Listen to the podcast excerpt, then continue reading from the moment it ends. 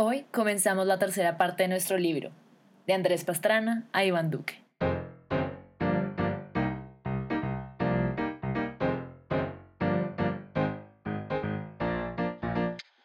Capítulo 9. La tragicomedia económica. Crisis, desperdicio y lágrimas. Bonita coyuntura económica. Tal vez el escenario deseado por muchos presidentes, una ventaja en las condiciones iniciales incomparable. A partir del año 2003 comenzaron a subir los precios internacionales del petróleo hasta finales del año 2014, alcanzando niveles que nunca se habían visto históricamente, con una pequeña excepción temporal en el 2009 cuando la crisis global los hizo caer durante un año. Pero con todo esto, la bonanza condujo a un crecimiento económico firme y un alto desempeño de la economía durante los 11 años siguientes, que redujo la pobreza y el desempleo. Y como dice Guillermo, puede que hasta haya dado una sensación de bienestar generalizado. Algunas personas afirman que uno de los retos de trabajar en el sector público de un país con las cuentas fiscales tan golpeadas es precisamente tener que hacer más con menos. Pero en estos años fue todo lo contrario. El gran aumento de los precios del petróleo incrementó los ingresos fiscales percibidos por el gobierno y esto, junto con las bajas tasas de interés de los bancos centrales del primer mundo como intento de paliar la recesión global, permitió un escenario favorable para la inversión y para las finanzas públicas. Pero este regalo sería prestado solo por un tiempo. Por supuesto, los gobiernos de turno buscarían la manera de apropiarse de los méritos provenientes del boom internacional y sacar pecho de sus enormes progresos. Tal parece que en este momento, más que nunca, vendría muy bien aplicar las enseñanzas del manejo de las bonanzas cafeteras pasadas e incluso las lecciones de nuestros países vecinos en la crisis de deuda latinoamericana del 82, en la que muchos entendieron a la fuerza la importancia de controlar la deuda y las finanzas de largo plazo del país. Pero por supuesto, este no será el caso. Veremos cómo la gran magnitud de la bonanza fue proporcional a la gran magnitud del derroche, con lo cual el tan sonado discurso de ahorrar en vacas gordas parece no haber calado tan bien en la mente de nuestros presidentes. Veremos y entenderemos en las siguientes secciones los diferentes actos de esta tragicomedia en las finanzas públicas que escribe y lamenta Guillermo Perry.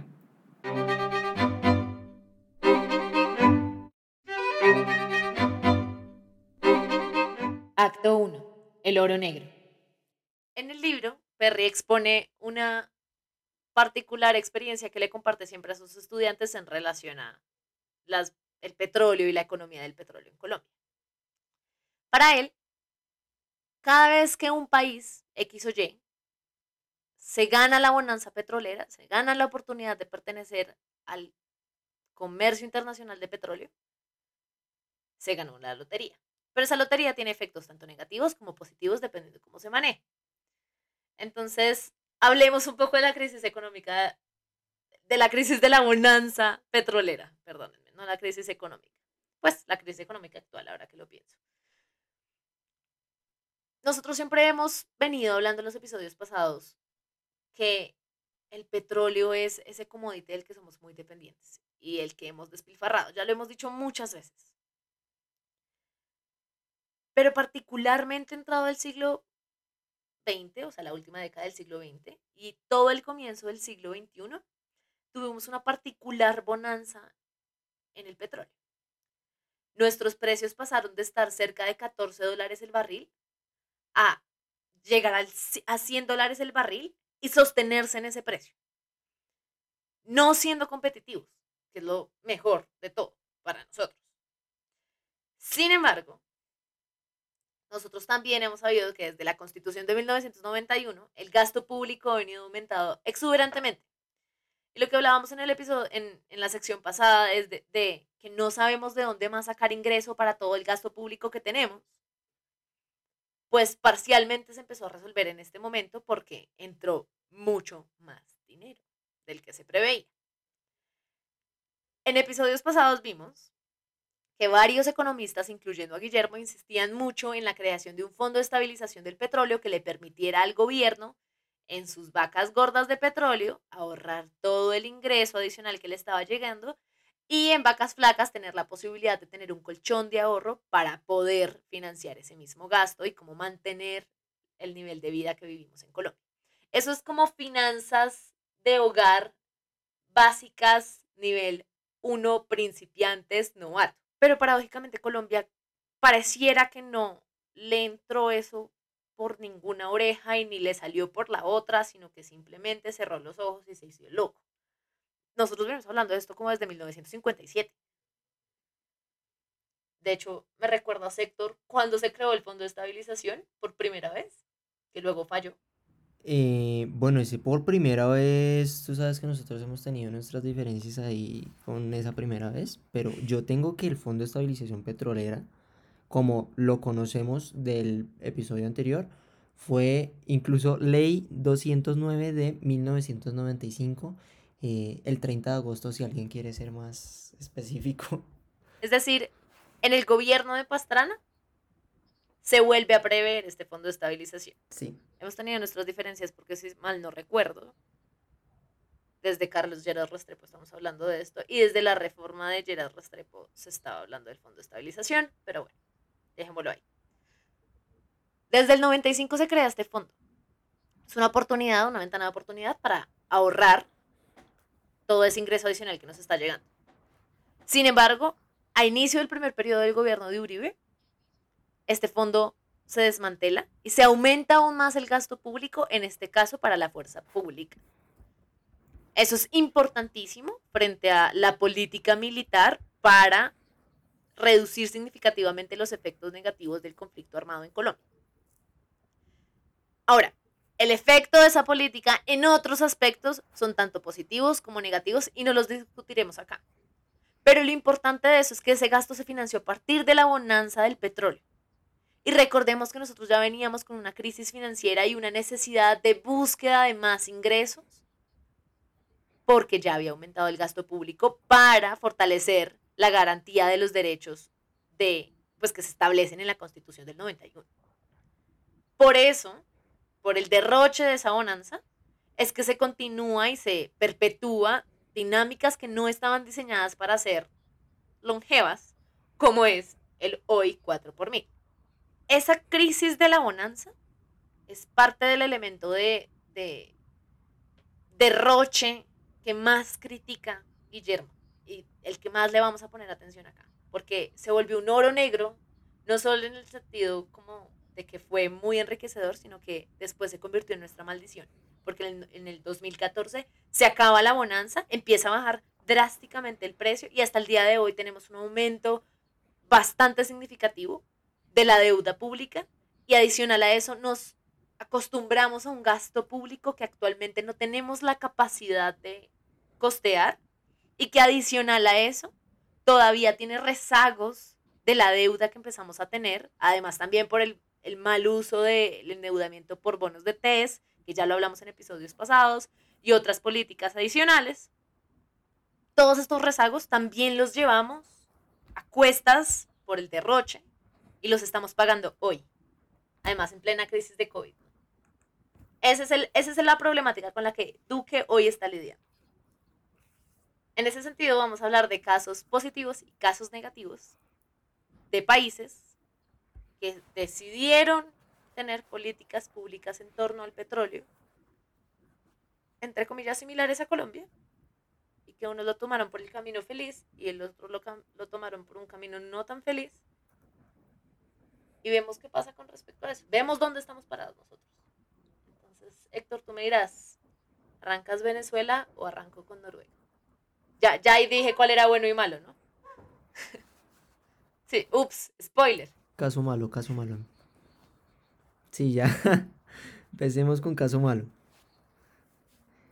Y es que aquí lo importante, y me gustaría hacer la salvedad, es que si vamos a compararnos con casos internacionales, cuando empezamos a estudiar un poquito este tema de las bonanzas, este tema de las crisis en la región, vamos a encontrar que Colombia es el país chévere y el país bueno del grupo. Pero creo que Perry, así como tú hiciste la anécdota de las clases, hizo también énfasis en que, hacía énfasis en que no es que Colombia lo haya hecho bien, no es que Colombia lo haya hecho bien en la crisis de deuda que hablamos en el 82, y tampoco no es que lo haya hecho bien a comparación de Venezuela, sino que lo hizo menos peor. Y aquí hay unas cosas que debemos como ajustar, y es que en el tema de petróleos esto es mucho más trágico. porque los elementos que describe Perry sobre el mal uso de los recursos petroleros en los gobiernos de Uribe y de Santos son muy similares a los elementos que utilizó Venezuela en esa enorme bonanza que le caía del cielo. Y es que, pues ustedes sabrán, hubo un momento en el que Venezuela aplicó una técnica que era similar al fracking, pero no era fracking, que lo puso en el número 1 de productor y de ganancias más que los países árabes. O sea, eso fue la locura para ellos. O sea, fue de verdad un momento muy, muy poderoso en cuanto a su economía y pues sobre todo en cuanto a su economía petrolera. Y ellos empezaron a derrochar esos recursos y empezaron también como le acolitó Perry Uribe, no solo a derrocharlos, sino a regalarlos, a ofrecer exenciones por acá, a ofrecer un subsidio por acá, ofrecer aquí un regalito, un premio a este sector, a este grupo de personas, de empresarios, y eso empezó a debilitar mucho la economía venezolana, porque Venezuela empezó a ofrecer un tipo de subsidios a su gente, empezó a ofrecer un tipo de subsidios a Rusia, y en este punto uno dice, pero este señor, yo de qué estoy hablando, que ya Rusia, pero sí es así, literalmente es así. Los elementos son los mismos, pero lo que pasó fue en el caso de Venezuela es que la bonanza fue mucho más grande, por lo tanto el derroche fue mucho más grande y por lo tanto el problema que se generó fue mucho más grande. Entonces ya ahorita vamos a hablar un poquito más de eso que se llama la maldición de los recursos o enfermedad holandesa, pero el caso venezolano es este que tenemos que estudiar para saber perfectamente qué no hacer, que estuvimos haciendo por un tiempo a menor escala, pero lo podemos corregir, lo podemos arreglar, aún estamos a tiempo. Y el caso Noruega, como ya nos vas a comentar, es el de qué sí hacer. Totalmente de acuerdo. Aparte es muy chistoso porque cuando se tiene plata en el bolsillo, pues es muy fácil proponer dichas y dichas, y mejor dicho, acá feriar hasta la ropa. Pero cuando no, es muy difícil, ¿no? Entonces, pues hay que tener en cuenta cuando nosotros estamos eligiendo presidentes o reeligiendo presidentes, ese componente adicional de cuánta plata tengo en el bolsillo, porque eso permite saber hasta qué punto un gobernante es bueno o no bueno.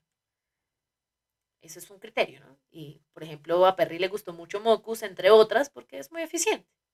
Y a pesar, por ejemplo, de que no le cae bien Peñalosa, también dice, yo le reconozco a Peñalosa que a pesar de todo, pues el man sabe utilizar la platica. En lo que él quiere, ¿no? Que es terco. Pero bueno, ese es otro episodio, no me voy a salir. El caso. Tanto Venezuela como Noruega, a diferencia de Colombia, son países competitivos en petróleo. Ellos sí son potencias de petróleo, nosotros no. Por ende, las políticas que ellos tienen son aún más benéficas. Tienen mayores, beneficios. Entonces, en el caso de Noruega se generó también un fondo gubernamental de petróleo. En este caso es gobernado por el Banco Nacional de Noruega. Y básicamente lo que hacen es invertir la totalidad del capital que se genera en esa cuenta, que son pues todo lo que se recibe a partir del petróleo, y se utilizan como instrumentos financieros para invertir en el exterior. Todo, completo. Las razones principales que se tiene para esta política son dos. Una, protegerse de la enfermedad holandesa, volvemos a lo mismo que dijo Héctor. Y segundo, pues la necesidad de estabilizar la economía noruega. Eso asegura que usted siempre tenga superávits en la cuenta corriente, que en otras palabras es en lo que usted es bueno produciendo. Y que si el día de mañana le falta dinero o tiene una crisis o lo que sea, usted puede todavía mantener su calidad de vida, el confort al que está acostumbrado, el gasto al que está acostumbrado. Eso no es muy diferente en una nación a lo que es en un hogar. Es igualito.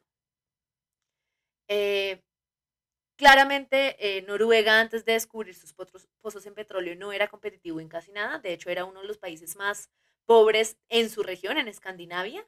El líder, por supuesto, era Suecia, que como que casi que los gobernaba a todos.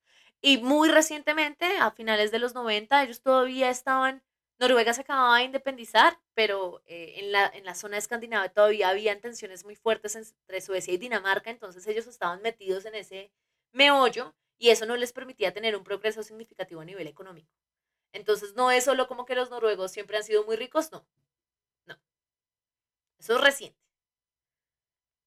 Y hoy en día son líderes en exportación de petróleo y líderes en el mundo de explotación petrolera. Eso les ha traído otras consecuencias negativas en términos de medio ambiente y unos debates muy interesantes a nivel internacional, pero también les ha dado poder y voz a nivel internacional que claramente antes no lo tenían, porque es un país que solo Noruega tiene menos población que la que tiene Bogotá. Entonces, que tengan voz y voto significa mucho, y es porque tienen dinero en el bolsillo.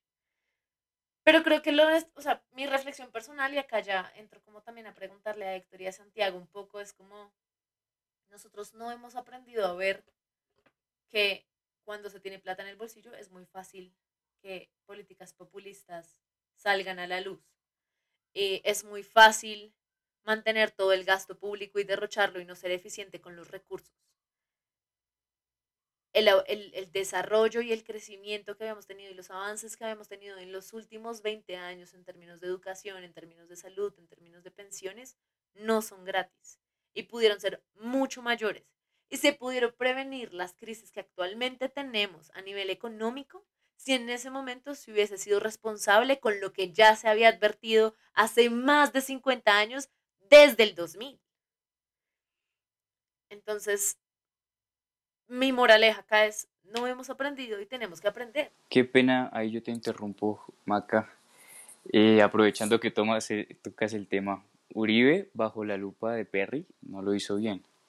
Y ya lo han hablado, y es que, de verdad, en época de bonanza, en época de vacas gordas, es muy fácil atribuirse el progreso, el desarrollo, el empleo, el crecimiento económico. Y es que es así, y hoy en día uno le pregunta, no sé, si tienes un familiar, un amigo uribista, que no tiene nada de malo, pero casi siempre como que su argumento más fuerte es como, no, la protección de la economía, el capitalismo, la eficiencia, no sé qué. Pero en últimas, bajo una lupa económica más seria, el man no lo hizo bien. Y fue por ese derroche, ese clientelismo del que se habla más adelante, esa cuestión que dijo Héctor también de que no solo se gastó sino que también se regaló, y pues en últimas no fue un trabajo bien hecho por Uribe, sino más bien se debe a factores externos que no dependen para nada de un solo presidente, como son los precios del petróleo, la lotería. Y pues nada, esa es una crítica que hay que hacer y reflexionar acerca de si Uribe en realidad es un man eficiente y en realidad va a defender la economía y va a hacer lo mejor por ella. Se tenía que decir y se dijo.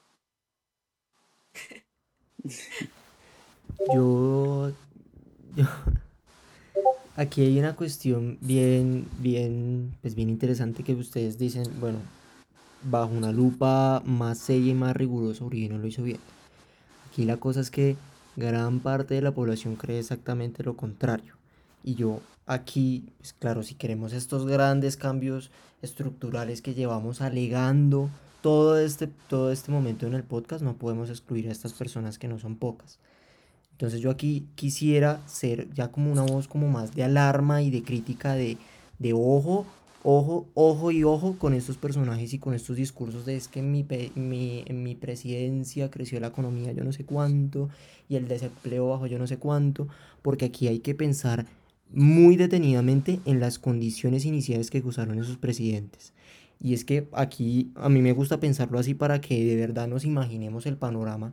Este boom de precios, que no únicamente fue en el petróleo, sino en gran parte de la canasta de recursos naturales en América Latina, fueron los dos periodos de Uribe y el primero de Santos. El segundo de Santos le tocó desde el 2015 una recesión bastante fuerte. Pero bueno, eso será tema ya, eso es harina de otro costal, como dice Mark. Pero realmente... sí creo que aquí hay que ser bien cuidadosos, porque es que nosotros somos un país perfectamente tomador de precios. ¿Qué significa esto? Que nosotros, por más de que aleguemos y hagamos pataleta, nosotros no tenemos ni siquiera la más mínima influencia sobre el precio del petróleo.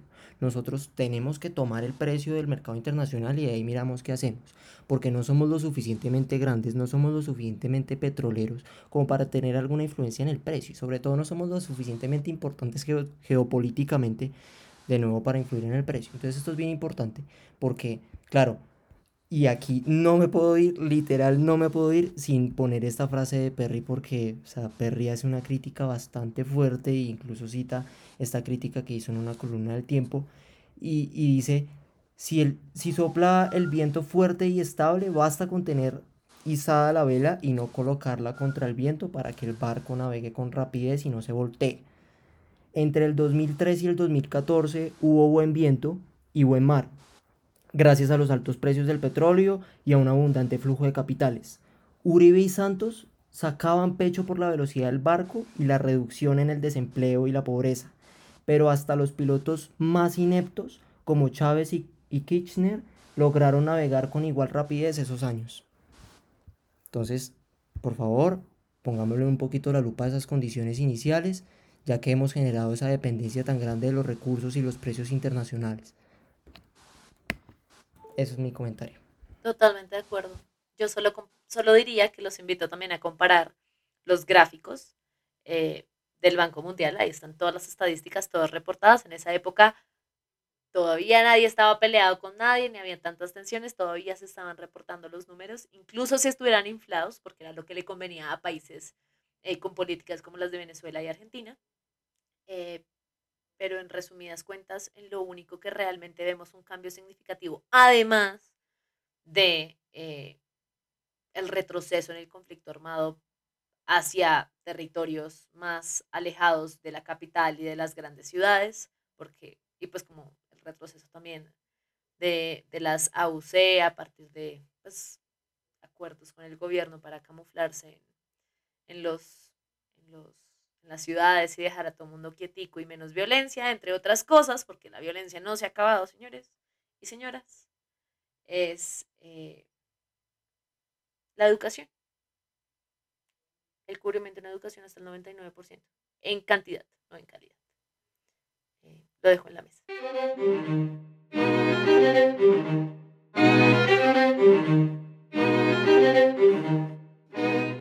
Acto 2. Político y técnico. Clientelismo y regla fiscal. Bueno, y se viene la parte que más me gusta. Es como si fuera el desquite de Perry, ¿no? Con Uribe. Porque no lo tilda de clientelista, de aplicar la mermelada, incluso de bruto y medio, como dijo la otra vez Maca, la vez que estábamos charlando. Pero bueno, él también, eso también tiene su sentido, ¿no? Él expone unos argumentos fuertes, por lo menos en la parte de clientelismo, y yo quisiera más o menos citarlo, parafrasearlo. El man dice, prefería asignar contraticos chiquitos en todas partes y dar incentivos tributarios a grupos particulares que tener una política de desarrollo y a reglas claras. Y lo mismo incluso con la mermelada que tanto le critica Uribe a Santos. Perry dice que quien la crea es Uribe. Y bueno, pues para los que no sepan qué es la mermelada, es como una técnica súper sucia para conseguir votos a partir de otorgar puestos, cargos, contratos, dineros dentro del gobierno. Y pues digamos, ha sido una técnica política bastante usada en los últimos años. ¿Qué más les podría contar? No sé, Maca, si tú quisieras hacer una reflexión acerca de eso. Sí, pues lo que pasa es que a mí no me sorprende que Perry y Uribe no se lleven bien, porque ya habíamos visto en la Constituyente como de entrada Uribe fue como súper receloso con Perry, fue como, oye tú, a mí no me vas a quitar mi puestico.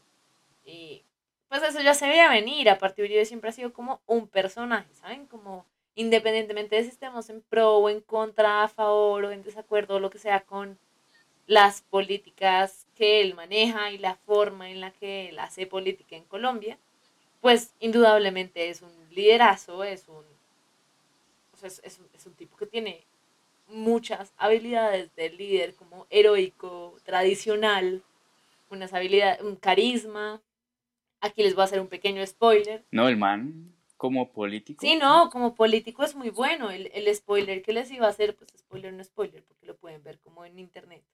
Pero pues Uribe es el único independiente, después de una historia como la cruz de los presidentes tradicionales en Colombia, es el primer presidente independiente que no era el que estaba ganando en las encuestas y que de la nada sube a partir de un discurso, entre comillas, propio, digamos, opuesto al discurso de paz y de diálogo que tenían como los partidos tradicionales, y se remonta y gana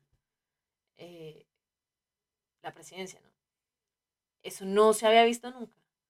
Y él realmente hace un cambio en términos de política en Colombia. Eso es interesante, eso es muy poderoso. Pero, pues también es cierto que lo que hace, más allá de crear la mermelada, es que Perry dice, acá voy a llamar a Héctor, voy a convocar a Héctor. Perry siempre dice, es que Pepe creó la mermelada. Y desde Misael Pastrana estamos hablando de la creación de la mermelada. Y la verdad, lo que yo creo es que es la dinámica de la política colombiana, simplemente que le cambian el nombre y de acuerdo al contexto político, pues lo vamos acomodando como mejor nos convenga, ¿o no? Sí, no, yo no podría estar más de acuerdo, solo que aparte que le cambiaron el nombre, esta evolución que llevamos viendo desde el periodo de Yera Restrepo, también ha cambiado algunas cosas de fondo, en el que la de Yera Restrepo era mermelada, pero era la menos inofensiva de todas, digamos, y ya este monstruo que tenemos hoy ahorita es supremamente tóxico y supremamente descarado. Entonces también hay como unas cositas como, ¿cómo decirlo? Como de las características de esa mermelada o de los términos más bien, que sí también cambiaron, pero pues en realidad lo que tú dices es lo mismo. Ya no sé, yo creo que es que siempre ha estado ahí, solo que antes uno se repartía entre menos, ergo, era menos visible. Y dos, no existía la Constitución del 91. Entonces, digamos, esta serie de garantías que hacen evidente el clientelismo y la mermelada no existían, por ende no se hablaba de esto, sino más que como rumor de pasillos, como siempre se han robado el país o siempre el país ha sido de unos pocos. Creo que esa es la diferencia. Pues es que pero igual esas culturas no se crean de la nada, no es como que de la nada aparezcan todos los elefantes blancos, no sé. O sea, igual es que solo como para hacer un recorderis de todos de todo lo que hemos hablado, la primera de Yera Restrepo fue estos auxilios parlamentarios que literalmente eran plata y haga usted lo que quiera con eso, grave. Después estos cupos, bueno, no sé si hay algún intermedio, pero yo recuerdo que ya en la Constitución estaban estos cupos indicativos, que en papel eran los menos inofensivos. Los menos inofensivos. Sí. En papel no sé, pero pues se supone que eran para proyectos, consensuados, estudiados, con estudios de factibilidad.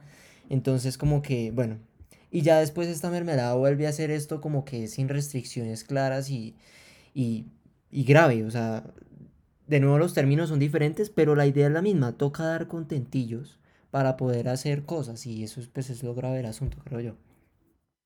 Sí, yo creo que lo más relevante de mencionar acá sobre el clientelismo es que definitivamente hace que, por un lado, se expanda, entre comillas, la competencia, porque empiezan a ver, Uribe tenía muy buenas relaciones con los gremios, entonces empieza a haber mucho más visibilidad de diferentes sectores de la economía compitiendo en los mercados, pero es porque él los conocía a todos, entonces incluyó a todo el mundo, ¿sí? Entonces es como una especie de competencia o de mercado competitivo artificial o como ficticio, como si lo estuvieran actuando. O sea, es que en verdad el título de tragicomedia de este capítulo es demasiado perfecto, y creo que eso es lo más relevante, y una de las consecuencias más grandes es el tema de las zonas francas. No sé si, Santiago, quieres hablar de las zonas francas. Yo sé que sabes más que yo de esto. Sí, bueno, pues las zonas francas ya tienen varios años de creadas con la intención como de dar algunos incentivos tributarios para mejorar la competencia. En última se dieron cuenta de que eso lo que provoca es una competencia desleal, tanto internacional como nacional. ¿Qué pasa en Colombia? En Colombia pierden el carácter de exportación con el que se habían creado en un principio, pero pues se mantienen todos esos tratamientos tributarios especiales a algunas empresas. Y lo que les digo, eso lo que hace es contribuir a la competencia desleal. Y Perry lo explica con que dos empresas que producen la misma vaina aquí en Colombia pueden llegar a tener un tratamiento tributario diferente. Y pues, o sea, eso es fatal, a mi parecer, para la competencia en el libre mercado. Pues, el gobierno de Uribe como que se la daba a sus algunas hijos. Personas con ese carácter como, bueno, además que a sus hijos, algunas personas como pues con ese carácter clientelista buscando algún tipo de favor. Entonces casi que otorgaban las zonas francas especiales, porque son diferentes las zonas francas a las zonas francas especiales, que solo se dan a algunas empresas en específico para que lo coloquen en el lugar que ellos quieran, que ellos más les parezca. Entonces, literalmente, algunas personas hasta en el patio de su casa les otorgaban el permiso de colocar estas zonas francas especiales, y pues obviamente el gobierno no iba a tener tanto control en algunos espacios en que los colocaban las empresas, y pues esa es la crítica de Perry, como que si les dan tanta libertad de escoger el espacio, pues eso se va a dar para corrupción, incluso para lavado de dinero.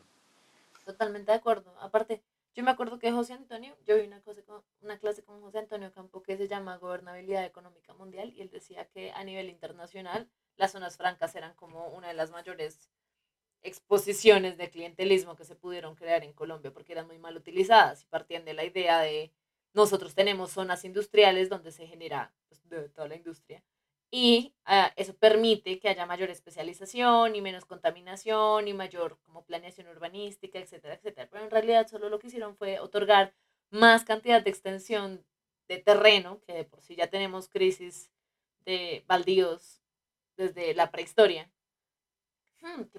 Curiosamente no lo hablamos tanto en estos episodios, pero pues ya tenemos toda esa crisis, y ahora lo que hacen es simplemente legalizar adicional a eso un montón de extensiones y beneficios que realmente pues no tienen una justificación detrás, más allá de que pues estén juiciosos y felices contigo y que de paso pues tu familia pueda tener un poquito más de rendimientos. Ahora, hay quienes opinarán lo contrario, y sería súper interesante si ustedes, después de leer el capítulo del libro, nos comentaran qué opinan sobre las zonas francas, porque como se darán cuenta tampoco somos los conocedores más expertos, pero pues nos parecía relevante hablarlo.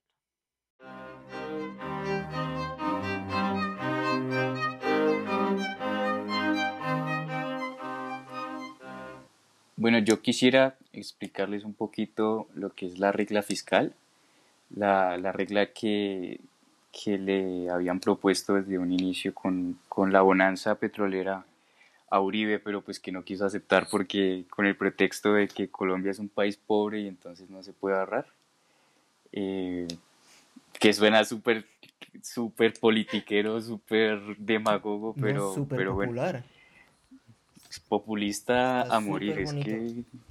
Aparte, no se puede ahorrar, pero aumenta el gasto público más de lo que ya está. No, y pues que ya sabemos que luego eso desembocó en un problema en la caída de los precios del petróleo, pero bueno, eso es otro tema. Quiebra, bueno, entonces la intención de la regla fiscal es que quiere conducir pues la política fiscal a un manejo de forma contracíclica, de manera que pues en época de bonanza se ahorre y en época de crisis se tenga platica. Como lo había explicado Maca, ya en épocas de vacas gordas se ahorre, y de vacas flacas pues tenga donde sacarse plática y no quedemos en la mala. Pues esto en últimas es para tener un buen manejo en el balance fiscal, cuidar los déficits para pues no llegar en un momento en que la deuda pública sea tan exagerada que no se pueda manejar y pues volvamos a tener un episodio de crisis como fue el del 98 en Colombia, 98-99 si no estoy muy mal. Aunque bueno, eso tiene sus aplicaciones en la actualidad, que sabe un poquito más Héctor que yo. Héctor, por favor, ayúdame en esta parte. Sí, a ver, ¿por dónde empiezo yo? Primero de la definición, para cuestiones futuras me gustaría como precisar que esta regla fiscal empieza con una ley, no sé cuál, pero del 2011, y se empieza a aplicar en el 2015, final, ya para 2014 finales creo que ya se iba a aplicar, pero el caso es que primero veamos el retraso, y segundo, acá algo turbio que escribe Perry es que, digamos, todo el primer periodo de Santos tampoco se quiso aplicar. Y devolviéndonos a la charla del petróleo, recordemos que todavía hasta este momento estamos en época de boom. Ya cuando se empieza a aplicar en 2015 ya no sirve para nada, porque ahí es cuando empieza a caer el precio y tenemos esa fuerte desaceleración económica. Entonces, un poquito para que veamos aquí cómo los gobiernos no les gusta, por supuesto, esto no es sorpresa, no les gusta apretarse el cinturón a nivel fiscal. Sobre todo cuando hay plata. Pero pues es que esto ya lo hemos repetido hasta el cansancio, esto es lo más conveniente que puede haber. Pero ahora el caso es que en cuanto, pues desde el momento de su aplicación, que por más de que haya tenido estos problemas, no podemos desmeritar a la regla, y esto ha sido un mecanismo supremamente importante para la credibilidad fiscal del país y para mantener el grado de inversión. Esto ha sido crucial, y creo que no he escuchado al primer economista que diga que no ha servido para nada, pero sí recientemente ha sufrido ciertos golpes. El año pasado, recordemos, por la migración, por el choque migratorio venezolano, bueno, principalmente venezolano, se flexibilizó la regla, algo que pues en un momento causó ciertas preocupaciones, pero pareció coherente. Creo que fue más o menos 0.5 puntos, no sé, la verdad ese dato lo estoy haciendo de memoria, no recuerdo bien, pero bueno, eso ahí empezó. Después, ya con todo este choque de pues, la coyuntura de crisis sanitaria que tenemos, ya se empezó a hablar sobre suspenderla, algo ya más preocupante. Y ahorita también a inicios de este año tuvimos un evento que a mí me parece bien importante, que es la renuncia de Mark, que es profesor de la facultad y era el presidente del comité del PIB potencial, pues que hacía las estimaciones del PIB potencial en la regla. Pues en el comité, era parte del comité consultivo de la regla. Pues una figura técnica bastante importante, y las razones por las que él renuncia a mí me parecen bastante preocupantes, y son principalmente por motivos de transparencia. Él dice que en el gobierno actual se pasaron algunas cosas dentro del Plan Nacional pues, de Desarrollo, que permitieron cambiar cómo se estaba viendo esa contabilidad dentro de la regla. Y explicado de la manera más sencilla, es que ahora el gobierno, cuando emitía TES, o sea, recordemos que los TES son la deuda del gobierno, la deuda que emite el gobierno, cuando él emitía TES para pagar cosas, esto no entraba en la contabilidad del déficit. Entonces era como que si utilizaba esa plata para gasto, era como si no hubiera gastado esa plata dentro de las cuentas del déficit, pero en realidad era pues plata que se tenía que pagar y deuda que se estaba incrementando para el futuro. Entonces Mark dice algo bien importante, y es que él literalmente cita en estas entrevistas que le hacen: yo no voy a discutir si esta forma de contabilidad es buena o mala. La cuestión es que está poniendo color de rosa las cifras que tenemos hoy en día, y eso está generando pues vainas de credibilidad y de transparencia sobre en verdad lo que debería ser. Y lo otro es que dice que todas estas triquiñuelas contables hacen que el gobierno se esté dedicando más a ver cómo hace para que sus cuentas cuadren con la meta, en lugar de pensar en los temas de fondo a nivel fiscal que tiene el país. Entonces, esto es un tema, pues, a mí me parece, o sea, gravísimo, y esto es como cuando uno tiene un contador mago que hace que uno pague menos impuestos. Pues terrible que el gobierno se esté poniendo en estas, cuando sabemos que esto de la regla no es para nosotros, esto de la regla es para los mercados, para que los mercados nos empiecen a ojalá nos crezcan más, nos crean más, y para mantener todo esto del grado de inversión, que ya habíamos hablado la importancia y la relevancia que tiene esto para nuestra inversión. No solo eso, también el control de inflación es súper importante.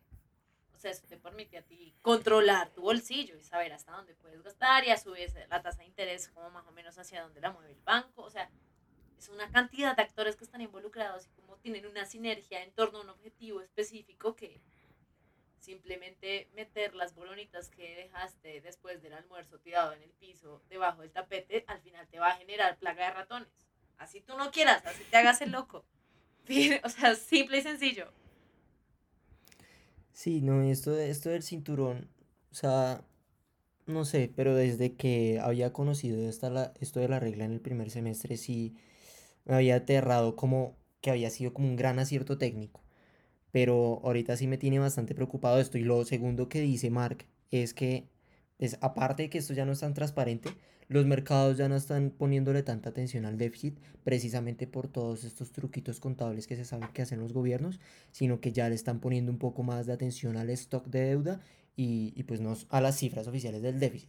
Entonces Mark dice, pues si esto ya no es transparente y sobre todo no creo que sirva de nada, pues por razones, por razones profesionales ya como de ética, me retiro, doy un paso atrás. Y bueno, y recordemos que Perry también era técnico, pero líder ahí también del comité consultivo. Entonces, tal vez de estas últimas lecciones que nos dejó podamos extraer algunos fragmentos que nos sean de mayor utilidad para entender toda la importancia de la regla. Oiga, venga, yo quisiera agregar, ya que tocamos ese tema, y Héctor también lo tocó, este año tenemos una situación un poquito difícil, pues porque... Bueno, también tiene sentido aumentar un poquito el gasto y el suspender la deuda en crisis, en macroeconomía, si uno es relativamente keynesiano, propone o aumentar el gasto público o disminuir impuestos. En este caso, como que se fueron más por el lado de aumentar el gasto. La cuestión es de dónde vamos a sacar la plata para financiar ese déficit fiscal provocado por el aumento del gasto en tiempo de pandemia. Y es que ya incluso el ministro Carrasquilla ya empezó a hablar de la necesidad de una reforma tributaria y la gente ya está azarada diciendo no, nos van a meter otra reforma tributaria, no sé qué, esto es para robar, no sé qué. Y a mí me preocupa que existe un miedo en la gente, siempre es el miedo como tal a la reforma tributaria, más no a lo que se vaya a hacer, pues es que una reforma... Uno nunca sabe si puede terminar beneficiando al ciudadano a pie o beneficiando a las empresas. Uno no tiene que tener ese miedo. Claramente, a la hora de fijar las propuestas y lo que se va a hacer en la reforma fiscal, hay que tener más cuidado y echarle más ojo. Probablemente, o pues como se ha hecho en los últimos años, el gobierno no termina haciéndole mucho caso a los técnicos acerca de qué decisiones tomar en esta reforma, pero pues bueno, eso es un trabajo que queda en la mesa para este año o para el otro, y que pues o nos va a salvar o nos va a meter aún más en el fondo del hoyo, primero pues por la calificación como tal, y segundo pues porque no es deseable tener un gasto público y un déficit tan alto y que pues la deuda del gobierno se vuelva infinanciable. Yo aquí quiero decir algo muy corto, y es que me parece muy chévere tocar ese tema otra vez, porque esa noticia de Carrasquilla reciente, creo que ayer fue que la vi, que él dijo, el otro año hay que hablar de impuestos, porque me recuerdo que él lo dijo este año, pero pues allá Duque le dijo, oiga no, ahorita como que no hablemos de eso. Y es que sí, esto es un tema de cultura fiscal, y es un tema de comunicación, y es un tema muy como de ese estilo, y pues chévere tocarlo ahorita, porque recuerdo de verdad el primer episodio hablamos de esto, y incluso me acuerdo haber citado las frases de este señor que es el director de calificaciones soberanas de Fitch Ratings para América Latina, y dijo, Colombia no va, esa calificación no va, sino hace... Una que ahora se me olvidó cómo se llama. Ay, una reforma. ¿Cómo se llama eso? ¿De qué estamos hablando? De la cosa fiscal. ¿La regla fiscal? No. ¿De la reforma fiscal? ¿Qué? De la reforma tributaria, gracias. No es mal, Maca, borra esto. ¿Pero cómo así? Es que reforma, reforma no. Menos mal, Maca, borra esto. Entonces, el director de calificaciones soberanas de Fitch Ratings para América Latina dijo: el grado de inversión de Colombia no va, porque estaba en peligro en ese momento cuando hablamos de eso, no va si no hay una reforma tributaria.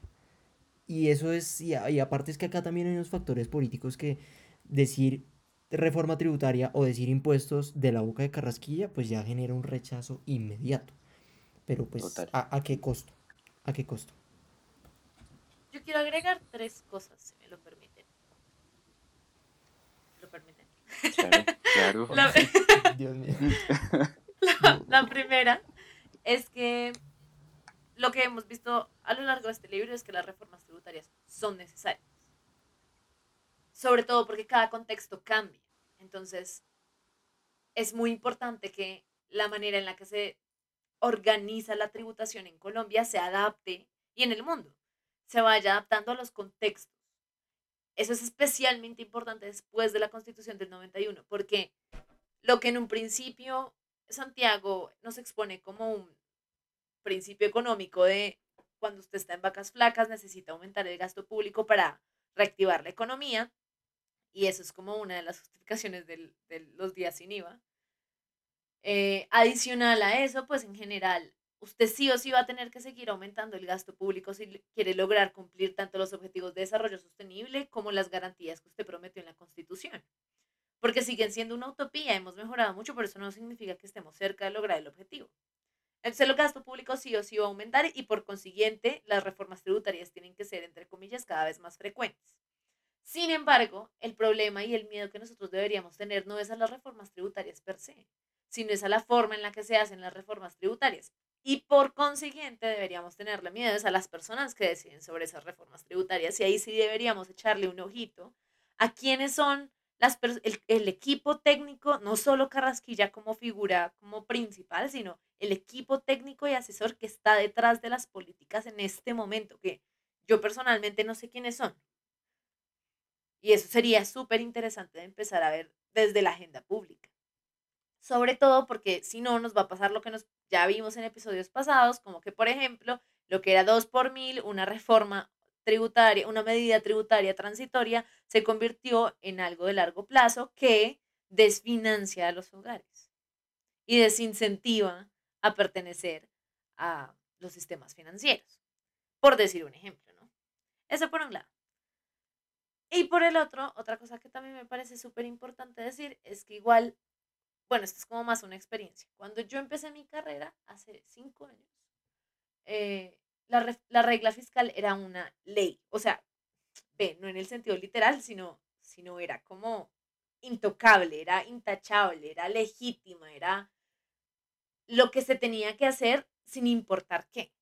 Eso a mí me lo enseñaron, paradójicamente, en la clase de Introducción a Economía Colombiana de la Universidad de los Andes con el profesor Carrasquilla, el actual ministro de Hacienda. Entonces esto es un poco una gran ironía, ¿no?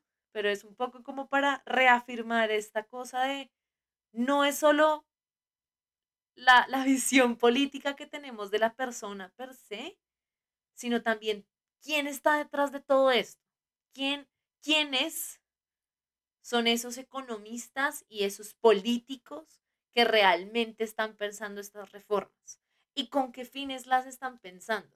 Vuelvo al ejemplo que ya había puesto antes. La razón por la que el 4 por 1000 se volvió largoplacista es porque era facilista, conveniente y efectiva. ¿Por qué efectiva? Porque ya había funcionado, o sea, ya la habían aprobado, eso ya estaba en el bolsillo, lo mismo que el IVA, por eso el IVA siempre sube, a pesar de que no lo quieran subir y que todo el mundo tenga en acuerdo que es un impuesto regresivo. Y la otra cosa se me olvidó, pero yo creo que ya entendieron el tema. Entonces, nada, como que también lo quería dejar en la mesa, me pareció una reflexión súper importante, sobre todo teniendo en cuenta la sección anterior de la mermelada y el clientelismo, donde nuestros gobernantes sí tienen una conducta un poco repartirse entre los suyos. Esto en el Congreso se llama coloquialmente colegaje, creo. Y es como, si tú apoyas mi proyecto, entonces yo apoyo tu proyecto y siempre nos apoyamos, sin importar el contenido del proyecto. Es un poco lo mismo. Es un poco mucho igual lo mismo. Y eso también es clientelismo y eso también es corrupción. Acá como que lo estipula. Algo que se ve como tan tranquilo. Sí. Oigan, agregando, quien va a hacer la reforma, pues se supone que va a estar encargado en primera línea de hacer la reforma, pues es Carrasquilla, y es que Carrasquilla es un economista de renombre, no, obviamente no es cualquier bobo, sí, no es que gato. Carrasquilla diga algo y no, ese man es un... Es que la gente es loca, pero bueno, la cuestión, esperemos, es que no existan conflictos de intereses entre lo que necesita el país y lo que le conviene a algunos políticos que están al mando, ¿no? Por ejemplo, una vez leí un artículo de Leopoldo Ferguson atacando a la vicepresidenta Marta Lucía cuando le dijo lo de atenidos, no estén esperando a que el gobierno haga todo por ustedes. Y el man, o sea, si el man se desquita y pase su artículo y te dice, vea, la atenida es usted. que en la parte tributaria lo acomodan a una manera que la evasión de impuestos la hacen súper fácil para ellos.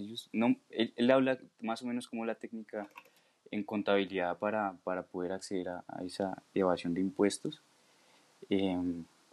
No me acuerdo muy bien, no soy tan bueno en materia tributaria, pero pues bueno, ahí se ve claramente que pueden existir conflictos de intereses entre lo que le puede convenir al país, de no sé, por ejemplo, disminuir la evasión de impuestos por esa parte, y lo que le conviene a la gente que está en el gobierno de perder su platica o de guardar su platica. Y eso es de las cosas que peor tiene este país, a mi parecer.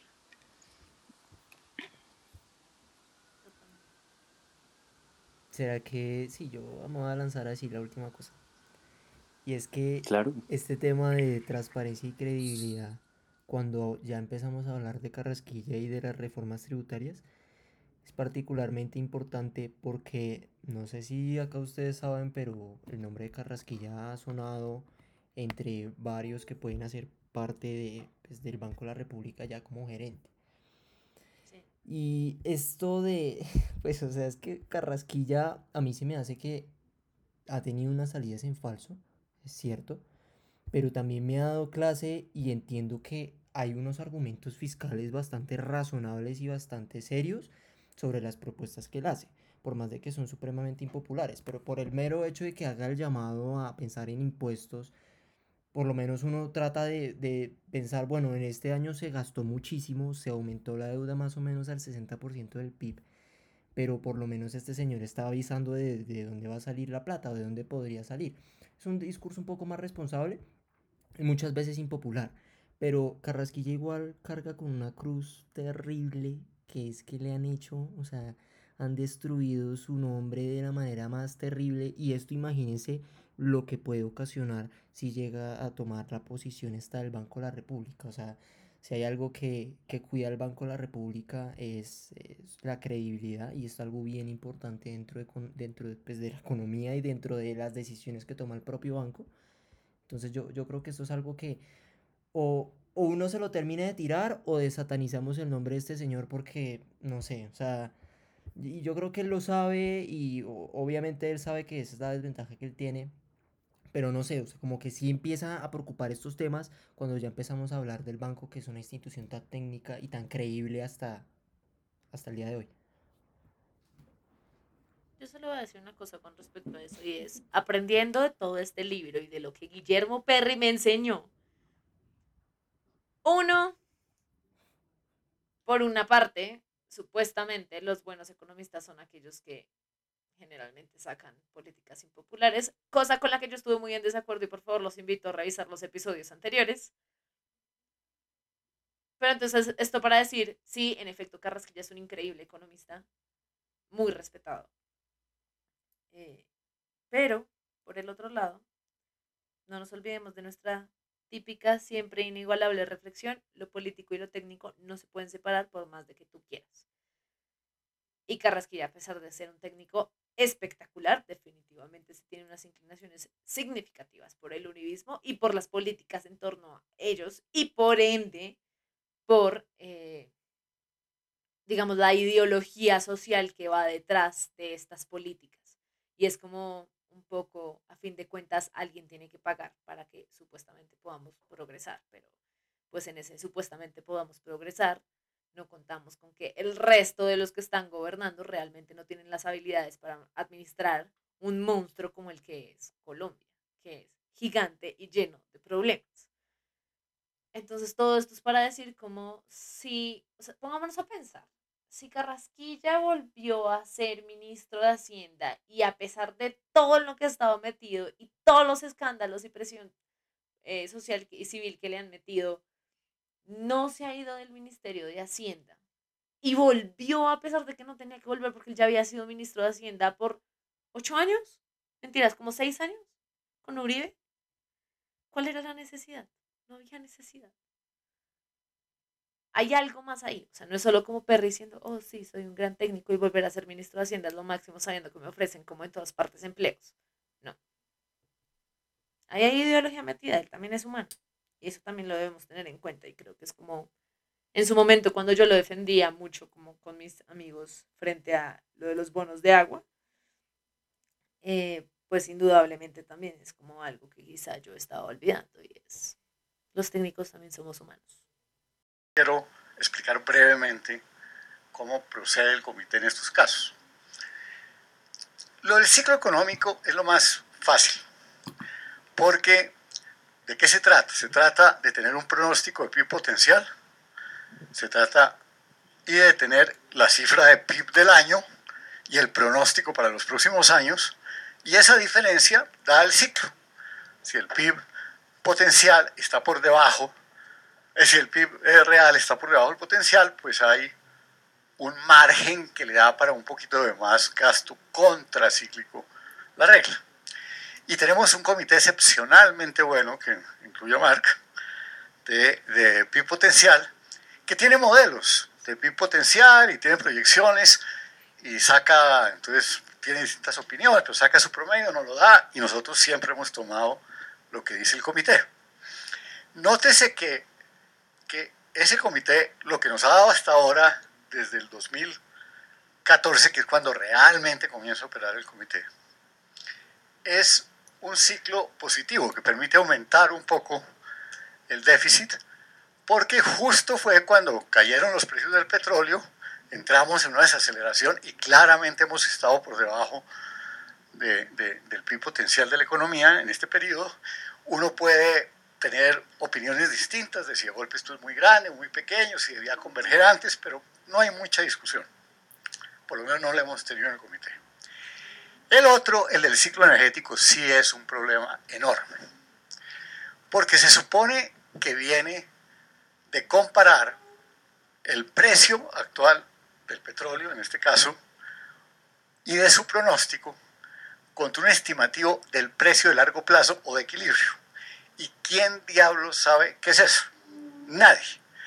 Yo he trabajado en temas de petróleo desde los años 70 y la gente con los modelos más complicados de mercado petrolero siempre se equivoca. Siempre hay una miopía enorme en esas proyecciones.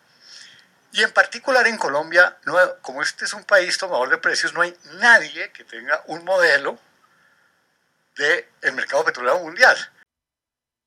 ¿Quieres seguir escuchando? Te invitamos a escuchar el conversatorio La regla fiscal y sus implicaciones en Colombia, con Leopoldo Ferguson, Mark Hofstetter y por supuesto Guillermo Perry.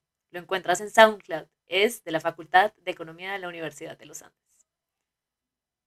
Si quieres saber en qué acaba esta historia, te invitamos a escuchar el bonus track. Y si quieres saber en qué acaba este libro, espéranos la próxima semana.